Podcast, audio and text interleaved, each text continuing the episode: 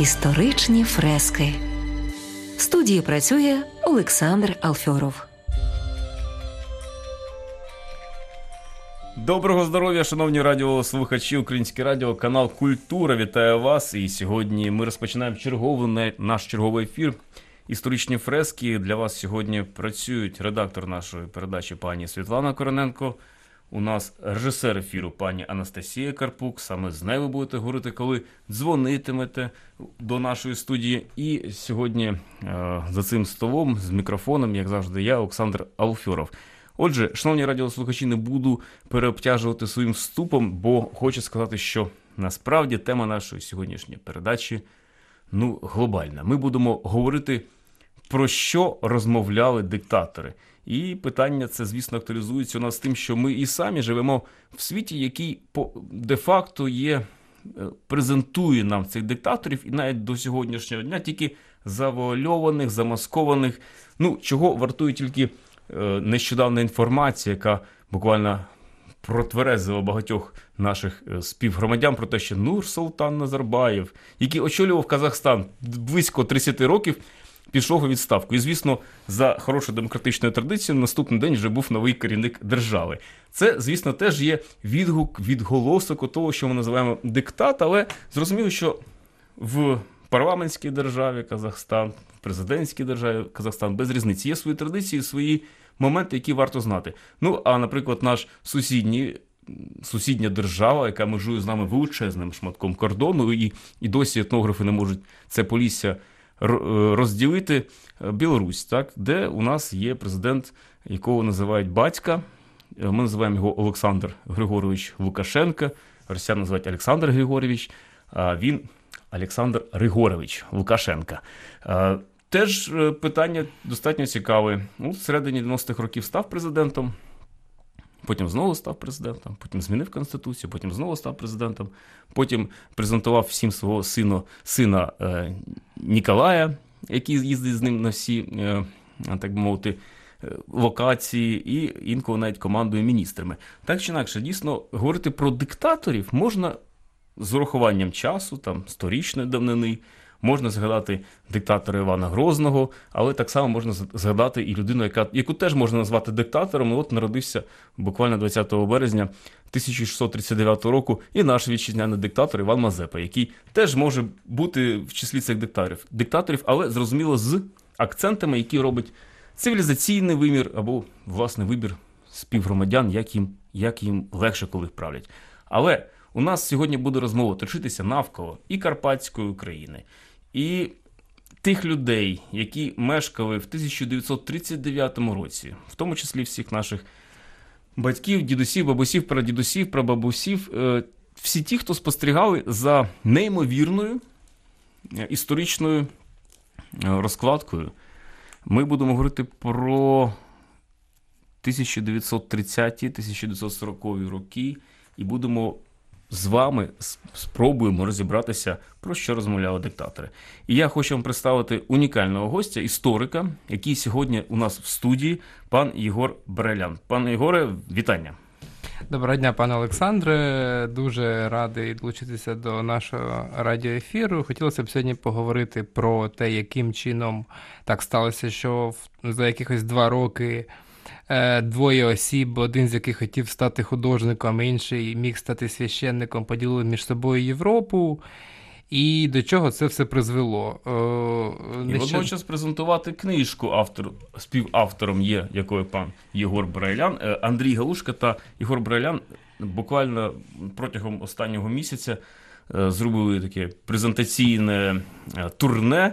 І вони презентували книжку, яка має назву Змова диктаторів поділ Європи 1939-1941 рік. Поділ Європи між Гітлером та Сталіним. Е, ці дві персони вони видаються нам відомими всім. І ви знаєте, здається мені, що е, до речі, найвідоміші персони історичні які, про яких знають там більшість населення нашої 7-мільярдної е, третьої планети в сонячній системі, це, як ви знаєте, Цезар. Наполеон, і, до речі, зокрема, і салат Цезар, і торт Наполеон теж цьому сприяли. Але найвідомішими, очевидно, людьми в 20-му стріччі через ну, вже поразку в Другій світовій і специфічний виграш у тій же війні, Сталін та Гітлер вони дійсно відомі. Е, не так відомо, наприклад, Ленін. Так? Чи не так відомий Уінстон Черчилль. А ці люди відомі. Тому що кажуть, що е, якщо ти не твоїм прізвищем не називають салат чи торт, то відомі люди більш-менш якісь е, такі, знаєте, неприємні. Так от, Єгор, я хочу сказати, що наші радіослухачі можуть долучитися до нашої розмови буквально за 10 хвилин. Я нагадаю, що у нас працює телефон студії 239 62 95, код міста Києва, не забувайте 44. Якщо у вас є можливість написати повідомленням вайбером, то я нагадаю, що номер нашого вайбера для повідомлень текстових 099 907 0132. А слухати ви нас можете в тому числі і на додатку, який ви можете встановити на Android і їхати собі в транспорті, виходити з оселі і слухати через телефон. Дуже просто в плеймаркеті просто треба суспільне радіо пошукати, і на додаточку можете слухати цей ефір прямо зараз наживо, або через 10 хвилин спочатку, бо він вже буде у записі. Отже, я хотів би наголосити на тому, що сьогодні ми з вами дізнаємося про такі речі. Е, ну, чи мали Гітлер і Сталін особисті контакти? Чи вони зустрічалися? Чи був у них е, дротовий зв'язок між Кремлем, Кремлем та якимось бункером у е, Берліні? Ми проговоримо, що означає бути союзником у політичній перспективі. Ми поговоримо. Про те, в тому числі, хто ж почав Другу світову війну. Зрозуміло, що переможці пишуть історію, але це теж така, знаєте, не найкраща опція звинувачувати тих або інших людей історикам. Отже, Єгоре, ми розпочнемо наш ефір, і я пропоную просто кілька слів на початок про цю книгу.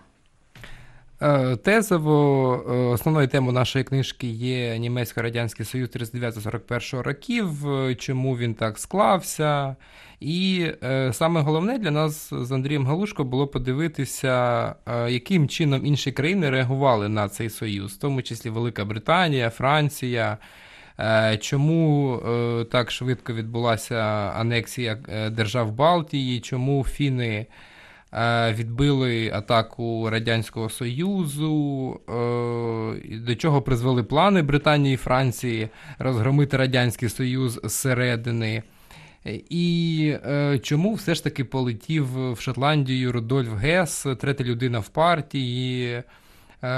Взагалі, особисто для мене тематика Геса вона саме така цікава з цієї книжки, тому що це вже такий переддень нападу Німеччини на Радянський Союз, і тут Рудольф Гес з того нічого бере собі і летить е, до е, Шотландії. До того ж, один дуже цікавий факт, що коли він служив в Першій світовій війні, під час Першої світової війни, то він дуже сильно хотів саме літати. Він не хотів воювати в піхоті, а хотів саме літати, а йому цього не давали.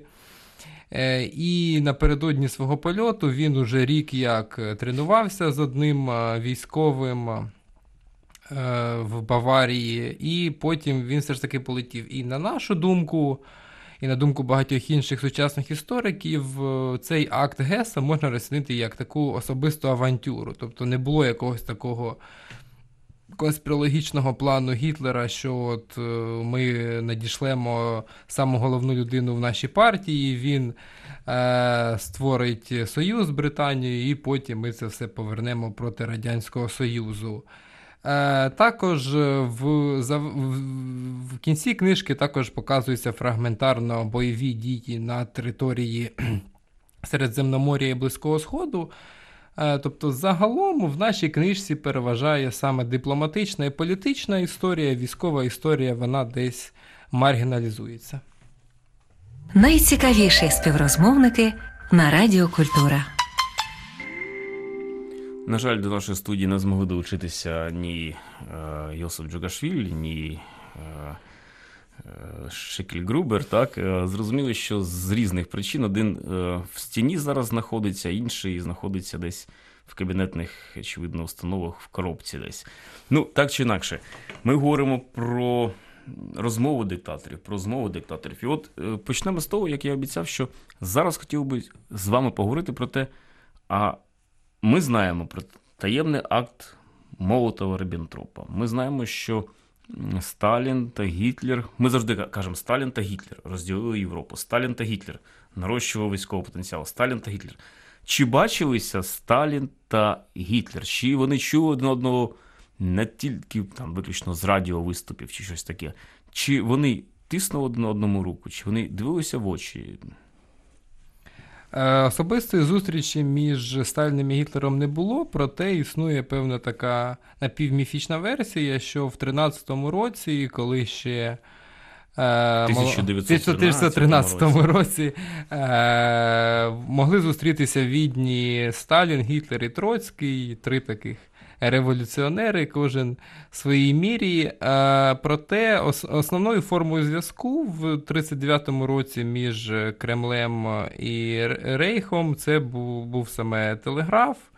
Надсилалися телеграфні повідомлення і дипломатична пошта, посли в Берліні і в Москві. Багато декілька разів літав в Москву Іохім Ріббентроп, який заради певного такого лоску завжди додавав приставку фон, що означало аристократичне походження, хоча він не був аристократом. А, І окрім того, Молотов е, відвідав один раз Берлін. Фон фон Молотов. Нет Молотов, як співали в тогочасні пісні. І е, контакти ці були дуже такими компліментарними.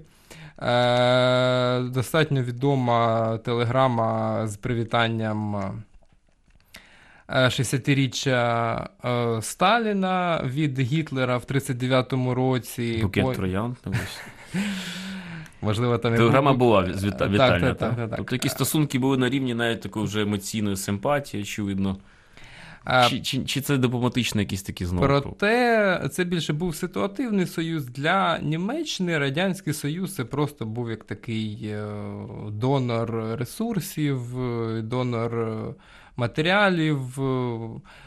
Е, до того ж, ніякого такого військового співробітництва, коли вже нацисти прийшли до влади, з Москвою не було. Коли була Веймарська республіка, так в Радянському Союзі навчалися і Гудеріани, і багато інших е, військових діячів, які потім і воювали в Радянському Союзі, той самий Манштейн така, знаєте, іронія долі. І тому, але все ж таки певні контакти були. Для Радянського Союзу було дуже важливо і для Сталіна особисто обезпечити східні тили після битв на Хасані і Халахінголі 38-39 років. Потім основна.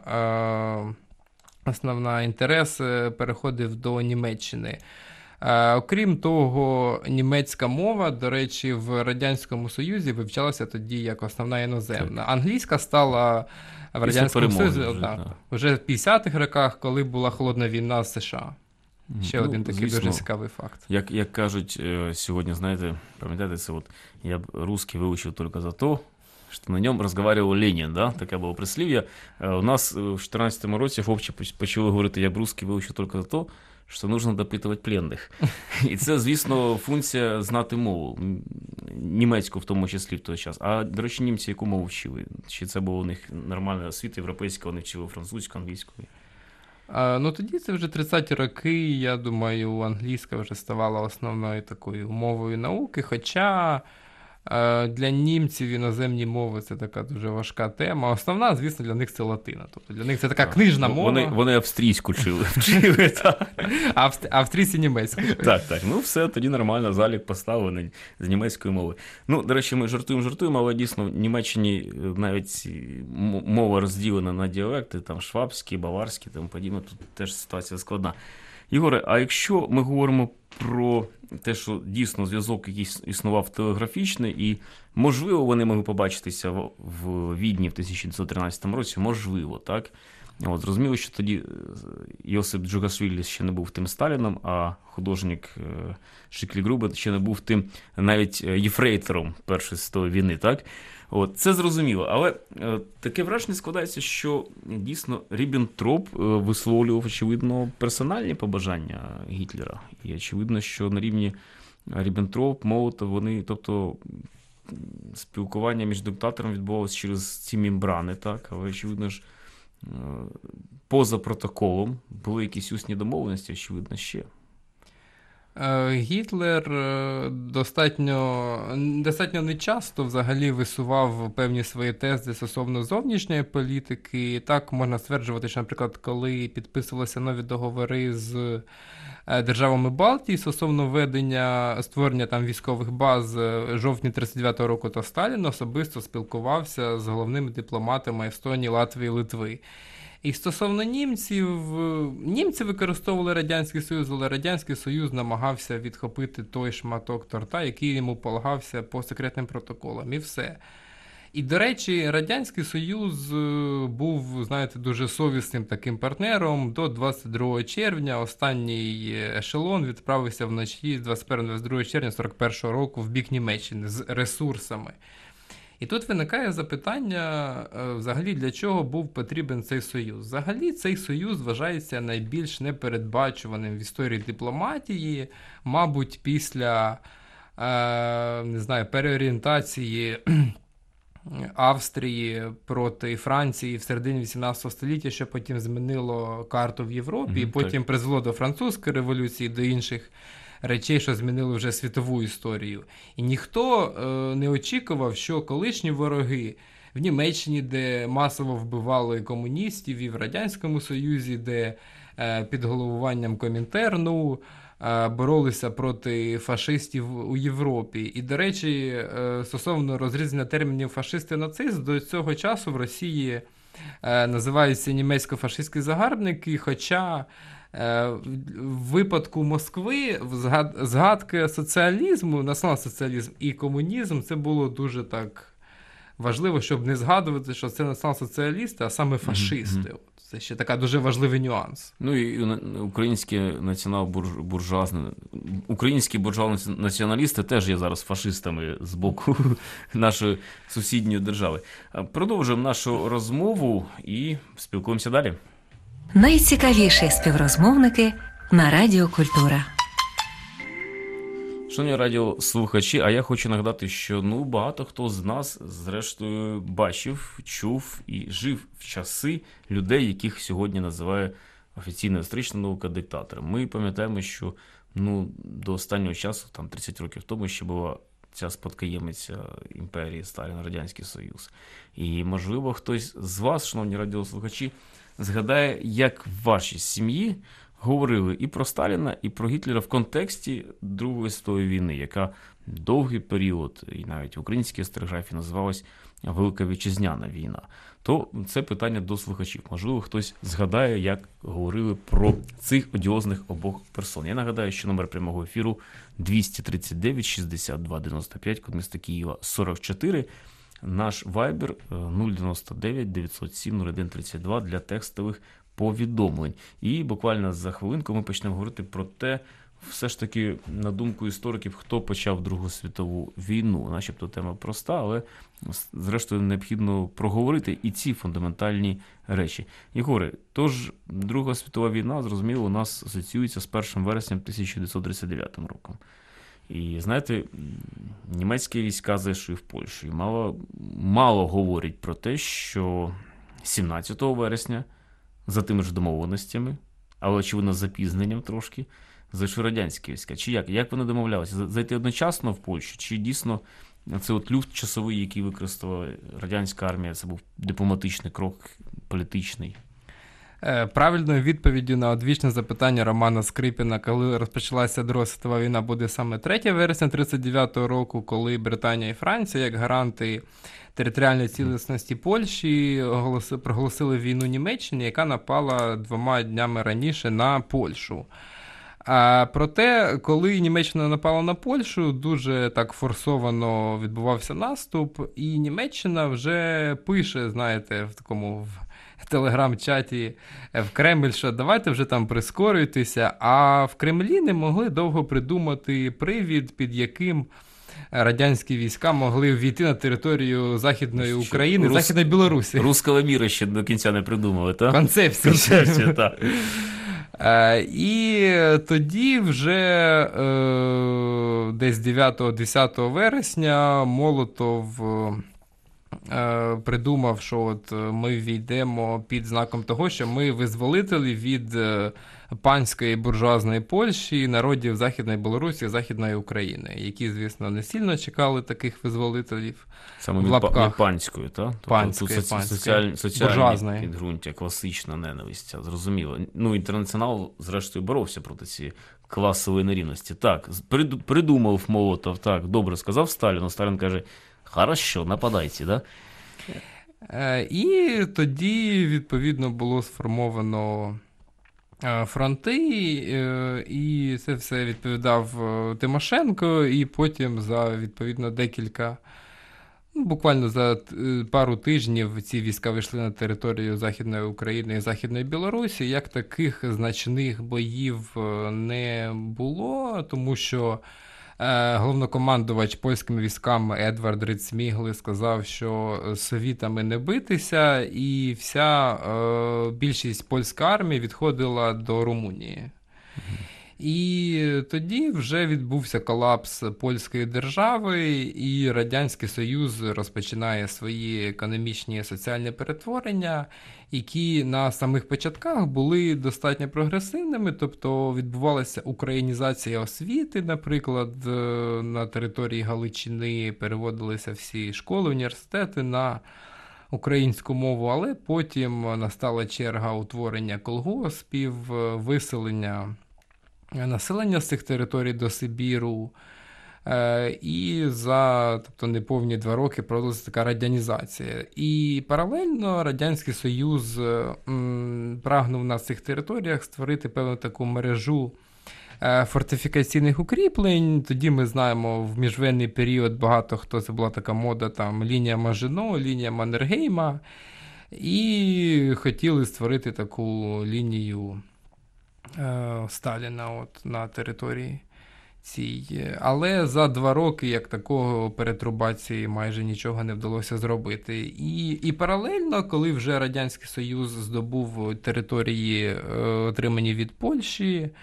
Він це все подавав як визволення. Звісно, це подавалося і в радянській історіографії. Зараз вже це все подається як відкрита анексія і окупація. До речі, а що ж союзники? Франція і Британія на третій день оголосили війну Німеччині, так? А з приводу Радянського Союзу, бо вони ж як вони пояснювали захід радянської армії? Тоді, взагалі, Британія і Франція вважали, що якщо Радянський Союз прийшов на ці території, то це відповідно сфера їхнього впливу. Звісно, британці і французи знали вже про секретні домовленості, коли вже е, йшла зимова війна, це листопад 1939 березень 40-го року, то британці і французи почали думати, чому б нам не знищити цих двох зайців одним махом, що ми знищимо нафтовий потенціал Радянського Союзу на території Північного Кавказу, розбомбимо ці сховища нафти, і Радянський Союз не буде поставляти нафту і інші е, ресурси до, до Німеччини, і Німеччина вже не буде. Е, ніяким чином е, заправляти танки. Тоді ще Ілона Маска не було, і не можна було там заправляти танки там водою. Так, зрештою. Е, і, Але ця операція Щука, коли це було планування березень, січень-березень 40-го року, вона не вдалася, тому що Британія вцепилася в те, що. Який буде статус? Тобто ми оголосимо таким чином війну Радянському Союзу, розбомбивши їх з території Е, там е, Лівану і Сірії і Іраку, чи яким чином взагалі? Тобто більше це все е, педалювали цей процес саме французи, і вони хотіли це все пошвидше зробити. Але коли німці окупували Париж, вони е, ці документи швидко знайшли секретних розробок і передали це все по е, телеграм-чату своєму союзнику. Що ж, ну так ми і далі, зрештою, дізнаємось інші секрети, і про це ми будемо говорити далі в нашому ефірі. Не переключайтесь. Найцікавіші співрозмовники на Радіо Культура. Мабуть, важко бути диктатором, диктатором взагалі. Може, може і весело при житті, але важко потім е, пояснювати свою поведінку. Тож е, війна почалася з Польщі, потім ми знаємо Францію, ми знаємо події в Фінляндії. Е, в Європі з'явилося двоє людей, які почали, ну, скажімо так, окуповувати не свої землі. І якщо, наприклад, на австрійський аншлюз всі дивилися так, ну, Австрія, Німеччина, щось у них є спільне, так, якось там і знайшлися групи ці умовних ДНР, ЛНР так, в Австрії, то період, коли, наприклад, Радянський Союз починає війну проти Фінляндії, це теж цікава річ. І як е, Фінляндія опинилася в чиєму насправді секторі впливу? Е, Насправді це дуже цікава тема. Оцей трикутник Берлін, Гельсінкі, Москва, тому що е, Фінляндія стала незалежною в 17-му році. Її достатньо спокійно відпустив Володимир Ленін. Потім почалися все. Е, створюватися державність. І взагалі Фінляндії в 39-му році найбільше готувалися не до війни, а до проведення Олімпійських ігор в 40-му році, які, звісно, потім були скасовані. І військовий бюджет як такий не сильно був таким значним, і Фінляндія намагалася бути рівномірно нейтральною і стосовно Німеччини, і стосовно Радянського Союзу. Проте Чому виник взагалі цей збройний конфлікт в листопаді 39-го року? Першопочатково, як я вже говорив раніше, Радянський Союз пропонував державам Балтії створення там військових баз. Тобто Радянський Союз спочатку не втручався в внутрішню політику держав Балтії. Лише там були бази, знаходилися війська і все. Ніякого втручання в внутрішню політику не було. Такий самий договір планував підписати Сталін із Фінляндією. Було всього три раунди переговорів. Е, в жовтні-листопаді 39-го року там був відповідний перелік вимог. Тобто Радянський Союз прагнув приєднати до себе Карелію і отримати декілька військово-морських баз на е, Балтійському морі, які би убезпечили Радянський Союз від нападу е, Німеччини швидкого. Проте Фінляндія не прагнула поступатися жодною, жодним кілометром чи метром своєї території. Карелія це їхня земля споконвічна. І таким чином, от е, Фінляндія не пішла на дипломатичний тиск Сталіна, і після того, як дипломатичні методи вже вичерпалися. Радянський Союз пішов на відкрите протистояння, і е, взагалі планувалося завоювати Фінляндію дуже так символічно.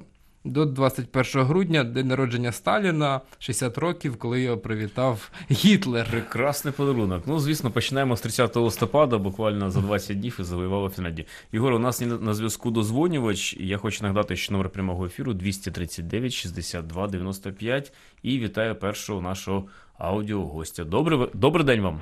Доброго дня. Представтесь, будь ласка. Мене, мене звуть Давид, я дзвоню з Харкова. Так, пан Давид. У 39-му році мені було 6 років, але я вже читав газети. Так. Я досі пам'ятаю, на якому місці в правді було фото зустрічі Ріббентропа на, в аеропорту в Москві. І яким захватом всі радянські люди казали, який красунь, який в нього капелюк такими. А я хочу нагадати, що коли Риббентроп повернувся з Москвою в Берлін, він е, казав своїм товаришам, я наче потрапив в середовище старих партійних соратників. Hmm. Це, е, Я думаю, що у Кагановича вони тоді кудись сховали, а всі інші були дуже близькі Гітлеру по своєму духу. Пане Давиде, а ви е, початок е, власне операції проти Польщі пам'ятаєте? Це було якось зафіксовано в вашій дитячій свідомості? На, на тлі потім початку Другої світової війни для радянського Союзу 22 червня, воно е, 22 червня 41 якось закрило ту, ту дату, заслонило собою. А я пам'ятаю, як е, е, бі- відбирали е, відбірних людей і посилали туди працювати е, На Західну Україну. Мгм. Оце я пам'ятаю. Дуже боялися, що туди направлять. Пане Давиде, я неймовірно вдячний вам за особисті спогади, сімейні хроніки. Це завжди важливо, особливо коли ми говоримо про сприйняття через призму емоцій, через власних спогадів, бо дійсно зараз є е, покоління людей, які пам'ятають добре початок Другої світової війни, маючи дійсно там 6-10 років. І ці спогади вони неймовірно цінні для нас, тому що я хочу нагадати, що сьогодні дуже багато дітей, які мають той самий вік, згаду, будуть згадувати про напад Російської Федерації на Україну. І без оцих от емоцій ми насправді нашу історію зробимо зовсім сухою.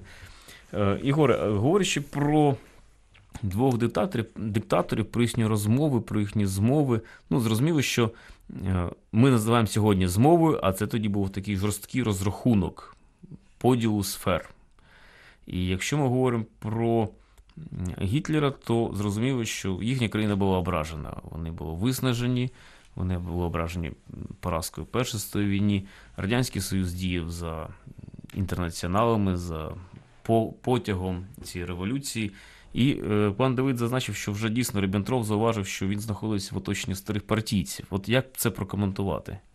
Е, Так, дійсно, Радянський Союз всіма силами прагнув угодити своєму новому союзнику. Взагалі, я хотів би переключитися на один дуже такий важливий аспект, який на пострадянському просторі не сильно йому приділяється увага. Це саме колоніальне питання. Яким чином от колоніальне питання штовхало Німеччину до розширення своєї сфери впливу на сході Європи?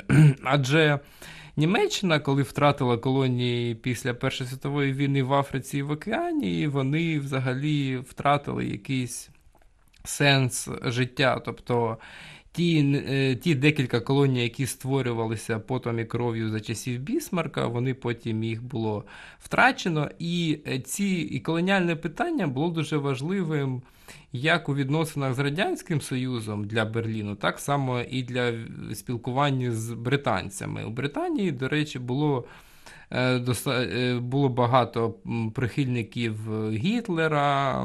Всім відомо це, коли прийшов до влади Черчилль в травні 40-го року і Галіфакс, е, е, керівник Форін-офісу, головний дипломат, він говорив, що давайте ми, може, через е, італійців там поспілкуємося з Гітлером і ще що то, і ще що то. Проте. Е, і, і німці говорили: Окей, давайте ви, значить, Лондон даєте нам свободу дії в Європі, а, а ви зберігаєте у себе свою імперію. І звісно, що такі люди, як Черчилль, е, при всіх нюансах, е, при тому, що у Черчилля до Другої світової війни було дуже багато таких е, косяків, говорячи сучасною мовою, там і під час Першої світової війни багато взагалі таких дуже неприємних речей. І саме от ця, пора, е, ця перемога в Другій світовій війні, вона перекрила всі ці до того поразки Черчилля. І Чемберлен, якого всі ми знаємо як умиротворювача Гітлера, він е, разом з тим говорив, що друзі, рано чи пізно Радянський Союз буде вже панувати в Центральній та Східній Європі. І потім це, це сталося після Другої світової війни, коли було створено країни народної демократії під радянським впливом. Тобто, е, не- завжди я хотів би порадити радіослухачам е, дивитися на історичних особистостей, неважливо, це диктатори чи ні, з такої якоїсь одної точки зору. Завжди політик, е, політики були багатогранними в своїй такій манері, в своєму політичному портреті саме. Про політичний портрет теж цікаве явище, тому що, ну, якщо говоримо про Черчилля, так, Чемберлена, то це люди, ну, скажімо так, з соціальним підґрунтям, так, вони люди, які були народжені стати політиками, так? принаймні гарними господарями в своїх маєтках. Бо граф Мальборо, Уінстон Черчилль, е, якийсь там герцог третій, чи ще чогось, це зрозуміло одна історія. А от якщо ми візьмемо наших персонажей сьогоднішніх, то, ну, скажімо, їхнє дитинство в них, очевидно, більше комплексів е, створило, е, бо сирота, полусирота Гітлер. Е, Сталін, який річ в собі, так, навчання в духовній семінарії. От може тут дійсно в цьому треба теж якийсь акцент зробити, що це люди з нестабільного соціального становища, які вийшли і почали просто от такою жадібністю відхоплювати. Так? Ну, от, в принципі, те, що сьогодні, очевидно, можливо, навіть у Путіна помітити. Звісно, що умови, в яких зростав Гітлер, в яких зростав Сталін, вони були дуже різними. І я думаю, що якби в Російській імперії не таким вірусним, говорячи сучасною мовою, була більшовицька ідеологія на початку ХХ століття, що вона буквально е, заманювала романтиків, молодих людей, які хотіли бути нонконформістами, боротися з режимом. Е, і для Сталіна, який міг е, спокійно пограбувати чи вбити людину, вступ в більшовицьку партію не був такою великою проблемою, тому що для партії потрібні були кошти для свого існування. А з Гітлером інша ситуація, що йому не вистачало от, е, батька, і от завжди от якась нереалізованість, вона штовхала обох цих особистостей більше розвиватися і йти далі. Тобто такий, знаєте, мотиваційний лист певною мірою. І е, урок, який ми можемо винести з біографії, з початкової біографії цих двох диктаторів, це те, що необхідно. Е, втілювати свої мрії. Звісно, не можна тут вдаватися в як битологію, але можна припустити, що якби Е, принаймні Гітлер е, став тим, ким він хотів стати, він став би митцем, художником, то, можливо, би історія, принаймні, такої якоїсь особистості, яка насправді приваблювала багатьох людей на той час, можливо, і не могло бути. Він міг стати звичайним собі художником, не знаю, там переїхати в Париж, малювати щось на Монмартрі там, чи ще десь. А за Сталіним досить інша. Е, проблема, тому що те е, соціокультурне середовище, в якому він зростав, тобто це Північний Кавказ, воно завжди там нестабільне, бандитизм, корупція, непотизм, тобто якісь такі девіантні речі, з яких дуже важко вийти людям навіть з хорошої сім'ї, я думаю. Ну, міг бути владика Йосип з достатньо жорсткою натурою. Е, Єгоре, буквально залишаються лічені хвилини до завершення нашого ефіру, і ще раз пропоную ознайомитися слухачам з книгою, яка вийшла у співавторстві Єгора Брайляна, гості нашої студії, та Андрія Гаушка, яка має назву Змова диктаторів, диктаторів, не дикторів, а диктаторів. Поділ Європи і новий погляд, принаймні, нам необхідно ці речі дізнаватися, бо в 39-му році заховано в тому числі і це секрет е, подальшого існування української історії, Карпатська Україна поруч, е, Українська повстанська армія, е, рухи на Західній Україні, підпілля. Ну і зрештою це все виростає дійсно в ці роки, 39-41. Активізується ОУН у нас, так, еміграція. Всі чекають на цей величезний злам, який відбувається 22 червня 41 року з початком німецько-радянської війни в величезній війні Другої світової війні, яка почалась в вересні 39-го, завершилася в вересні 45-го з е, капітуляцією Японії. Американським союзникам, бо нагадаю, що до сьогоднішнього часу Російська Федерація та Японія не мають договору про дружбу. Єгоре, дякую дуже за цей ефір. Е, сподіваюсь, що ще побачимося, почуємося. Ну і е, хотів би побажати подальших праць. До речі, щось планується ще вагоном прищепити про події. Е, взагалі планується з цієї книжки, і як е, певний пролог до цієї книжки, це книжка історичного блогера Івана Гомінюка провісники Другої світової війни, в якій розповідається про е, прикордонні конфлікти в Східній Європі міжвоєнний період. Це польсько-чеський конфлікт, німецько-чеський конфлікт. Е, Польсько-литовські конфлікти, і ці дві книжки вже можна сказати складають перші дві книжки науково-популярної серії про Другу світову війну. Ми сподіваємося, що з часом е, вийдуть інші книжки, зокрема про е, Другу світову війну в Азії. Тобто ми намагатимемося подати глобальну науково-популярну історію Другої світової війни від українських істориків. Що ж, успіхів, бо нам треба і своя точка зору на цей неймовірний е, історичний контекст. Дякую всім, хто до нас приєднався і слухав. Нагадаю, що в гостях у нас був Єгор Брайлян, історик. А цей ефір для вас підготували режисер пані Анастасія Карпук, редактор пані Стана Корненко та я, Олександр Алофіров. До наступного четверга.